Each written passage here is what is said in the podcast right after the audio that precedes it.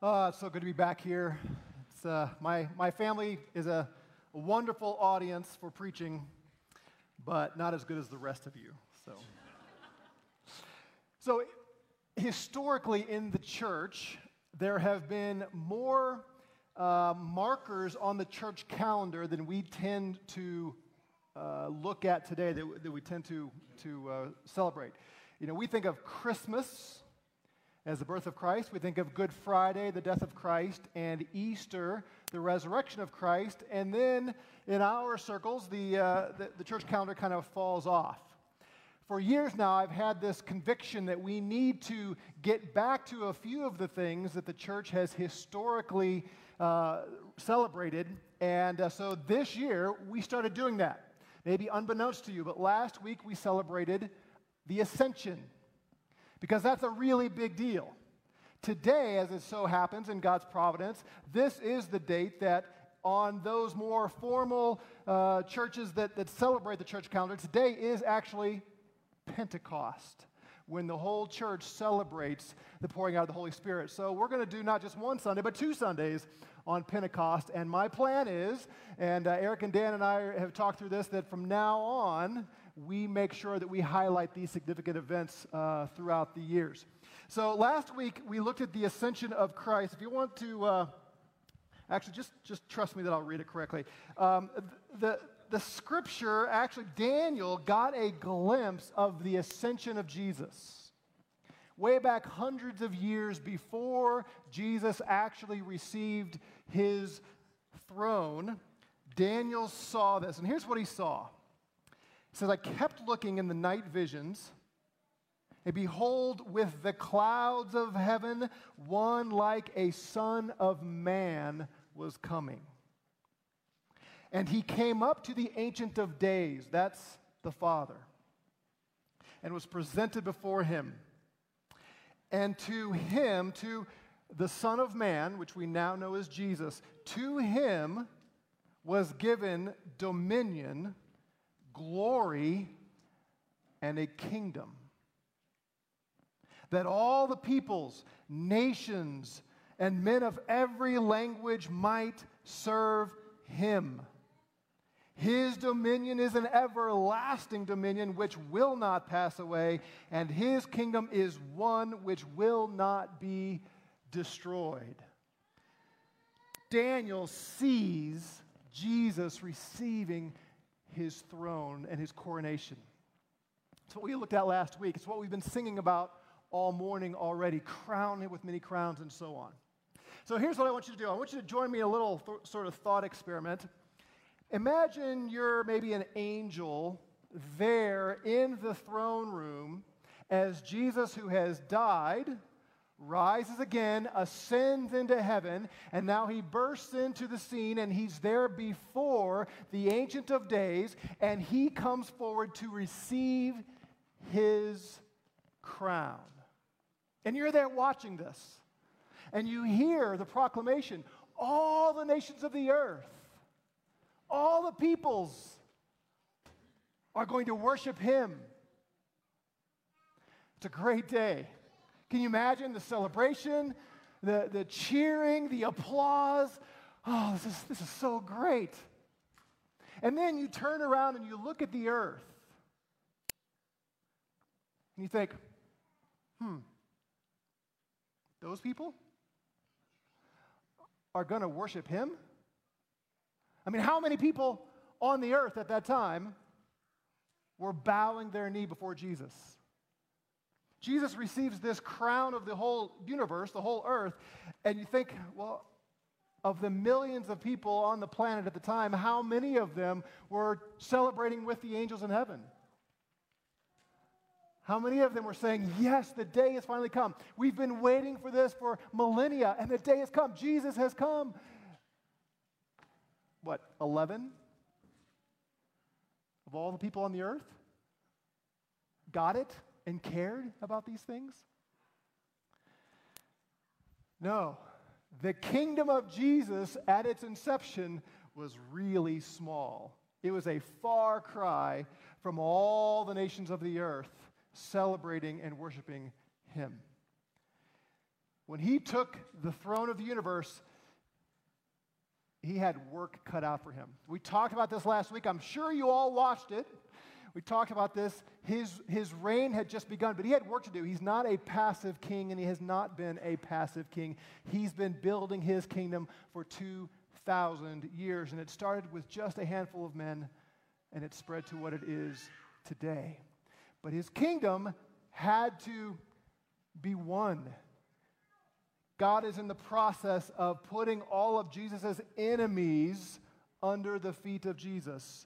And he's taking the gospel out and bringing people to himself. That's what he's doing. The kingdom was started then, but it is continuing to be built to this day.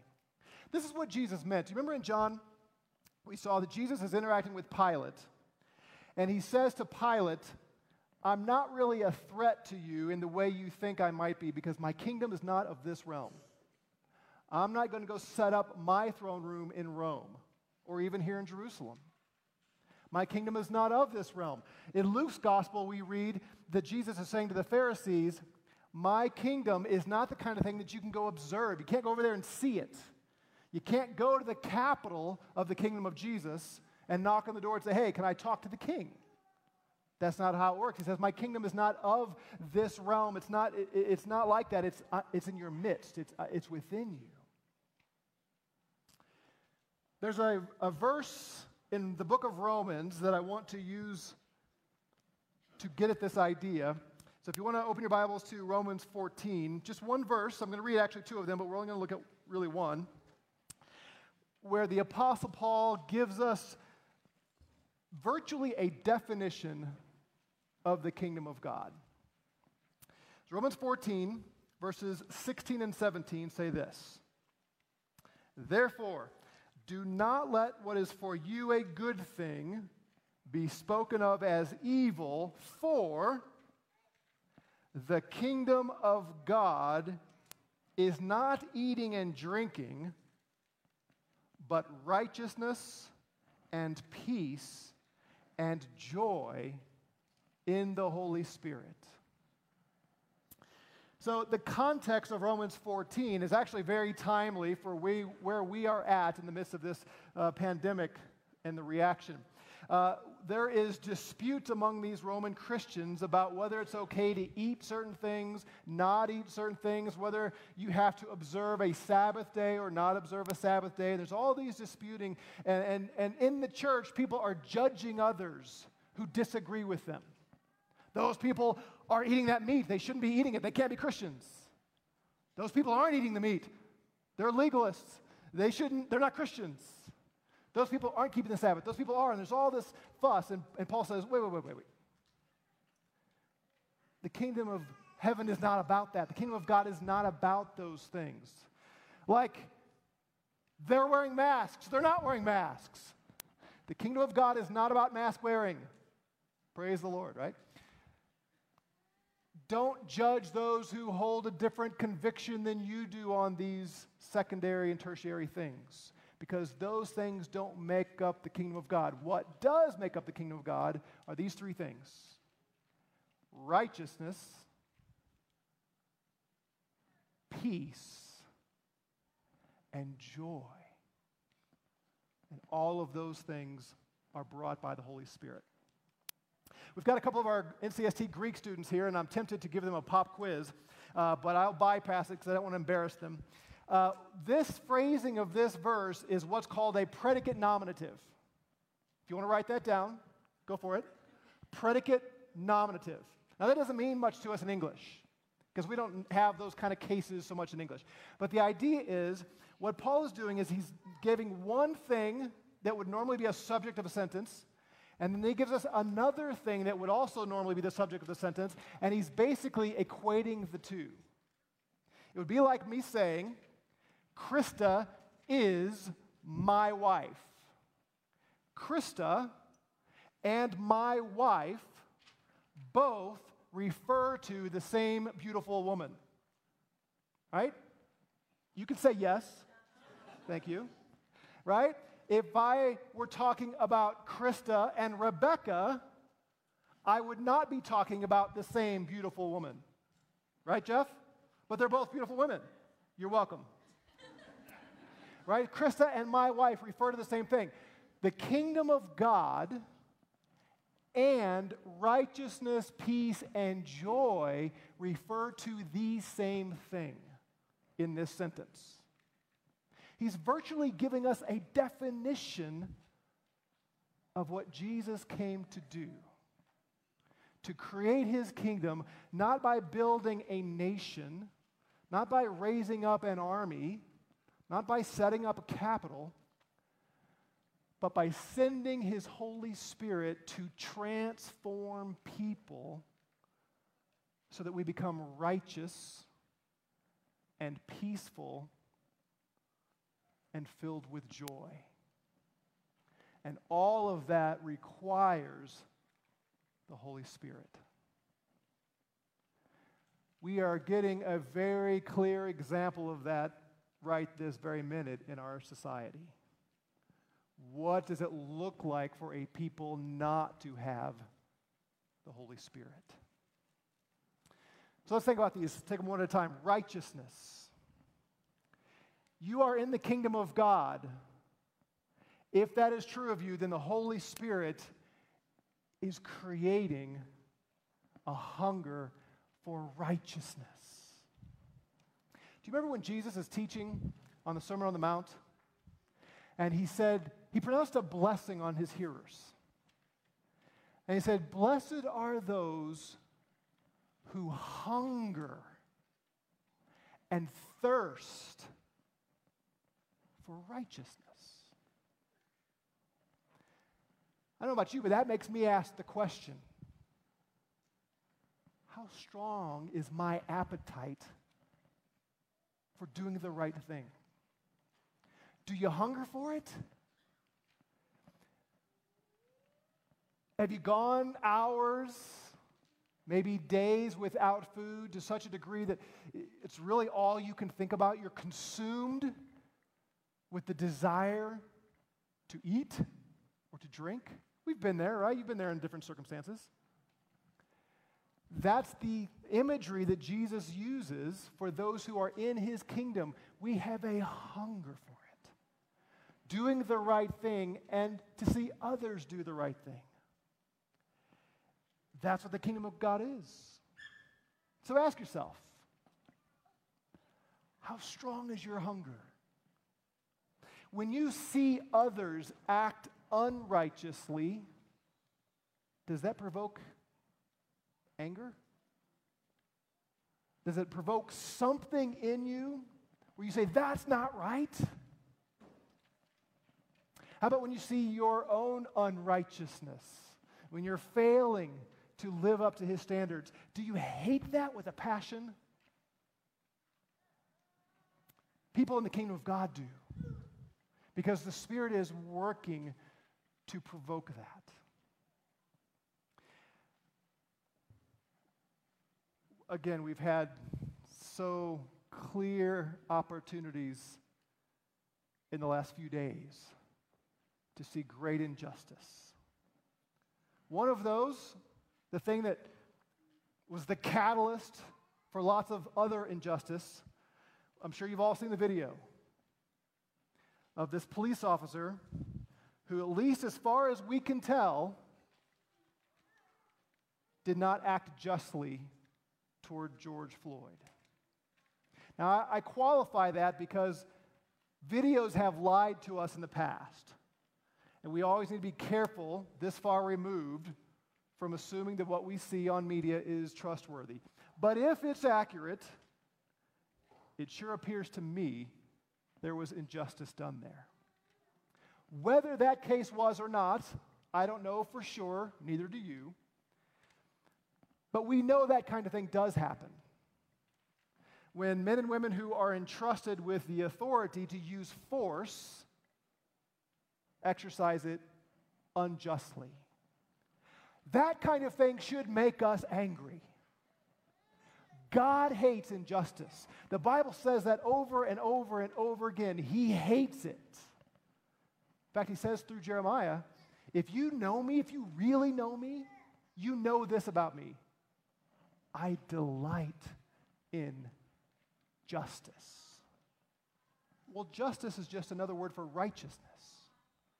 So remove yourself for a moment from any particular thing and just in general, what is your hunger and thirst for you and everyone else to do what is right? If we are in the kingdom, it matters to us. Now, that doesn't mean we go take justice and vengeance for ourselves. We're warned against that. That's not our place. We're to leave room for the wrath of God and the vengeance of God. But to be angry, to have something inside of us provoked when we see unjust behavior in ourselves or someone else, that is the kingdom of God. And of course, we know ourselves well enough to know that before we start looking out there for all the injustice, we need to look in here.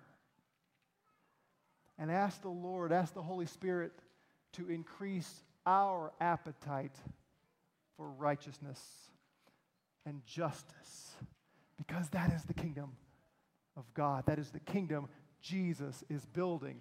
People who love what is right and hates what is evil.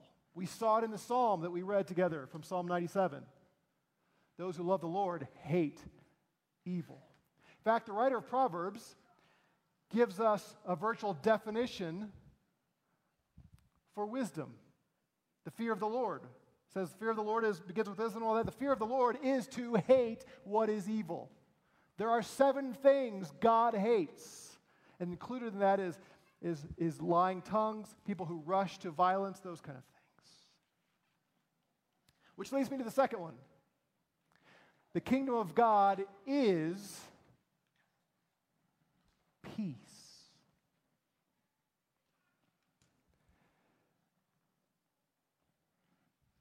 If you've watched the news the last three nights,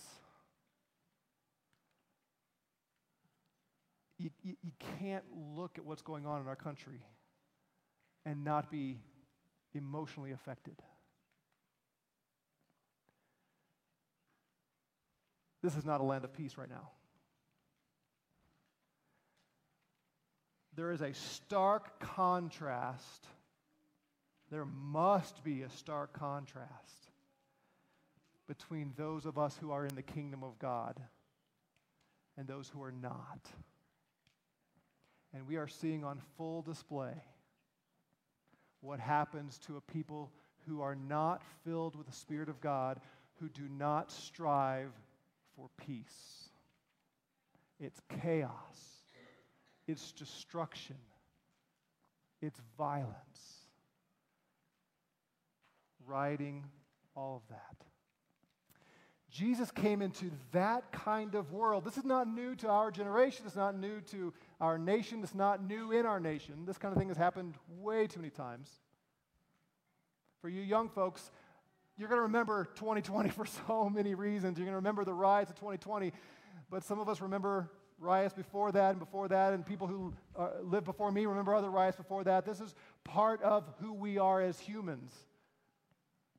But Jesus, the Prince of Peace, came to bring peace. And how is he bringing peace? He's working in our hearts through the Holy Spirit. And he tells us, as far as it is possible with you, be at peace with all men. Make peace Again, Sermon on the Mount, Jesus pronounces this blessing Blessed are the peacemakers. Why?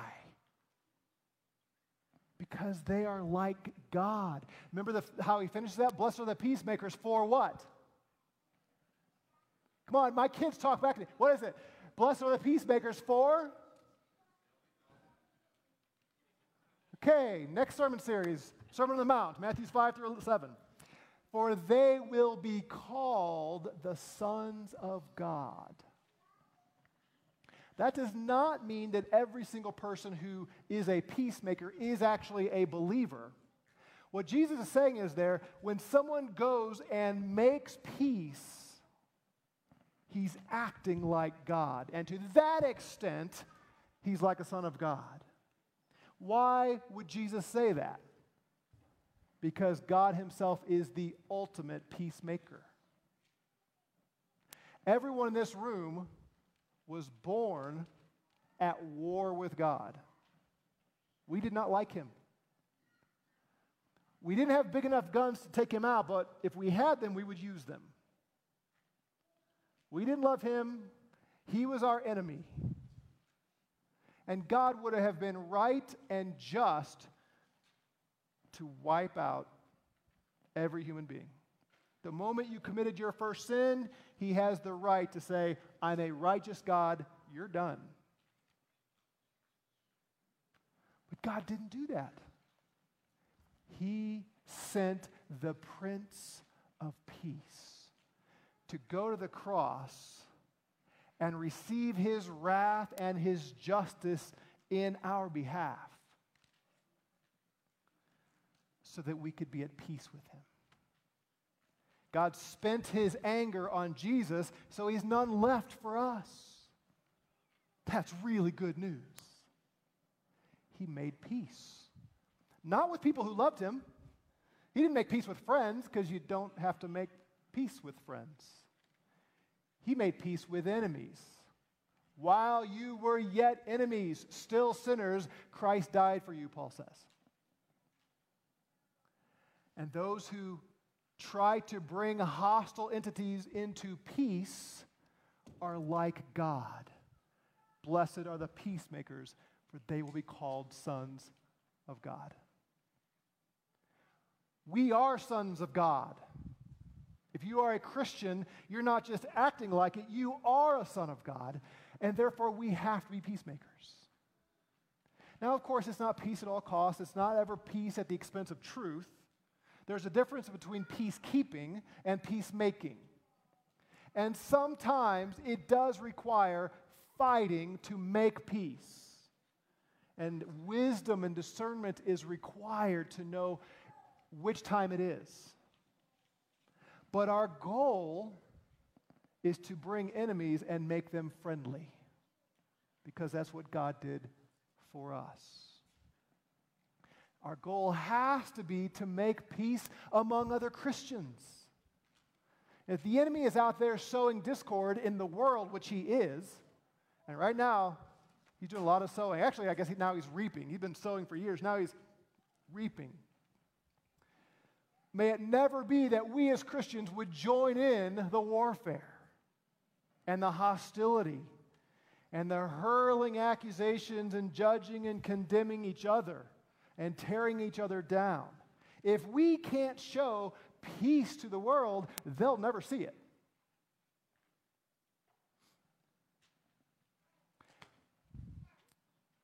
I just, I, I got to do this. This is my pastoral duty here. Can I caution us all to be careful what we watch, what we read? I'm talking about media and social media. We're all convinced that the people we love to listen to are right. They may not be right. There is an agenda that drives our media and lots of social media. And the agenda is not building the kingdom of God, and it's not making peace, it's making money. And we can easily get sucked into these things and listen to one side, and, and the other side falls on deaf ears, and find ourselves more passionate about what instigators are stirring up than the kingdom of God. That cannot and must not be our, our place as Christians. I'm not saying we shouldn't get involved in politics, we should. I'm not saying we shouldn't take stands. We should. I'm not saying we shouldn't vote. Of course we should. We have the opportunity in this, in this land to vote for our leaders and so on. That we should take that very seriously. I said that last week. What I'm saying is be careful who you're listening to. And be careful about judging those who disagree. Simple point. I've been making jokes about the mask wearing thing. Who do we believe when it comes to masks? We have one group of experts that tells us you must wear masks. And then the WHO comes out a couple days ago and says you shouldn't wear masks. It can actually be harmful. I'm not a doctor, and neither are most of you. And even those who are doctors disagree, and they look at different studies and different models, and they come to different conclusions. And we're like, I don't know who to believe. But if you just pick a side because these people say it's true, be careful with that. Because somebody's wrong. Maybe everybody's wrong. That's kind of where, where I'm landing. Nobody knows anything about this. But as Christians, we have to be very careful. God forbid that we would allow these kinds of things to cause war in the body of Christ. We're to be peacemakers and live in peace and seek peace. Third, the kingdom of God is joy. It's been a hard couple of months for a lot of reasons. And I sat yesterday for hours, my, my wife can attest to this. I sat for hours on my couch, my thinking couch, my study prep couch, and I, I, I was just, I made the mistake of, of watching too much on the news of all the rioting and stuff, and I was just sick. Just sick. I mean, I remember a few years ago when we thought fire was going to come down this hill and burn down this building we had just built. And all the money and the time that we had poured into to building this building, we'd been waiting for years. And then to watch these businesses, these buildings, these structures, when people completely out of control are lighting fire to them. That's somebody's property. I was just sick. And I said, Lord, I'm supposed to preach on joy tomorrow because that's in the text.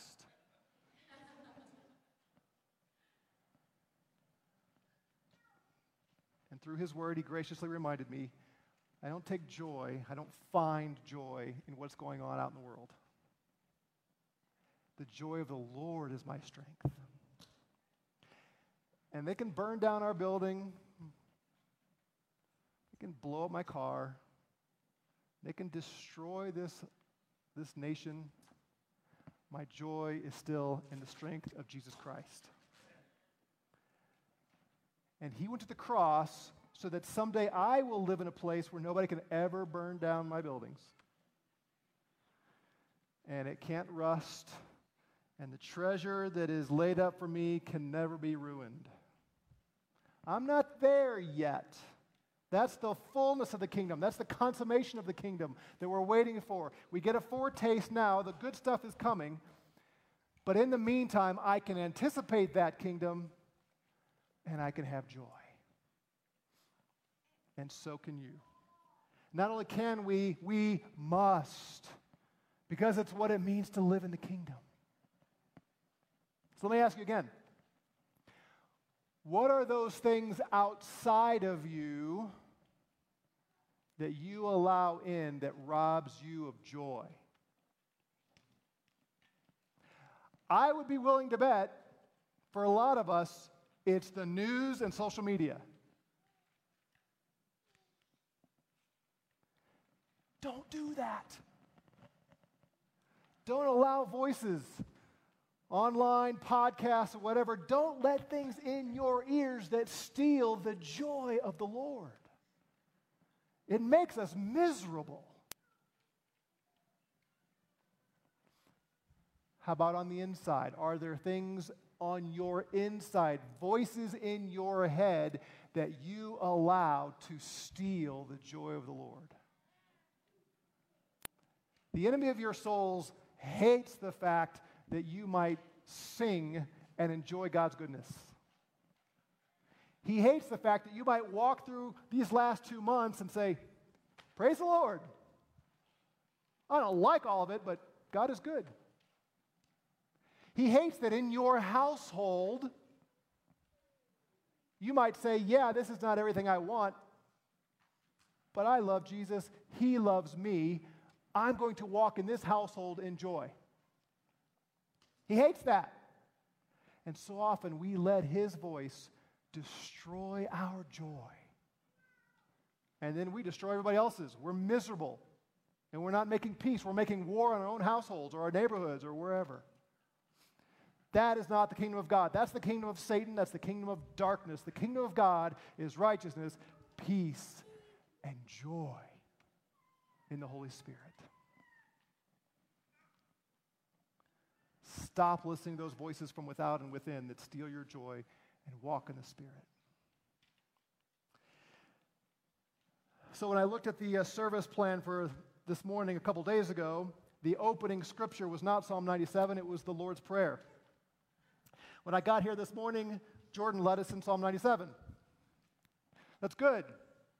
But I had planned my introduction based on the Lord's Prayer. I should have looked at the service before this morning. So I'm going to conclude my service with the Lord's Prayer. You know this prayer, right? You remember how it begins? Our Father who art in heaven, hallowed be thy name. What's the next line? We are to pray, Father, send your kingdom. And then Jesus helpfully explains what that would look like. What's the next line? As the Holy Spirit transforms people, the kingdom of God is expanded on the earth. As His will is done through us on this earth, just as it is being done in heaven. So when we sing the Lord's, or when we recite the Lord's Prayer, we are to ask Him, send your kingdom through us. And by your Spirit, make us righteous. Give us peace and use us as peacemakers. And fill us with joy. What would happen in this nation if every human being by the Spirit of God was righteous, peaceful, and joyful? It would seem a lot like heaven, wouldn't it? That is our prayer. We're going to sing that in the form of a song here in just a moment, and that is our prayer. Lord, send your kingdom through us and transform this nation. Would you pray with me?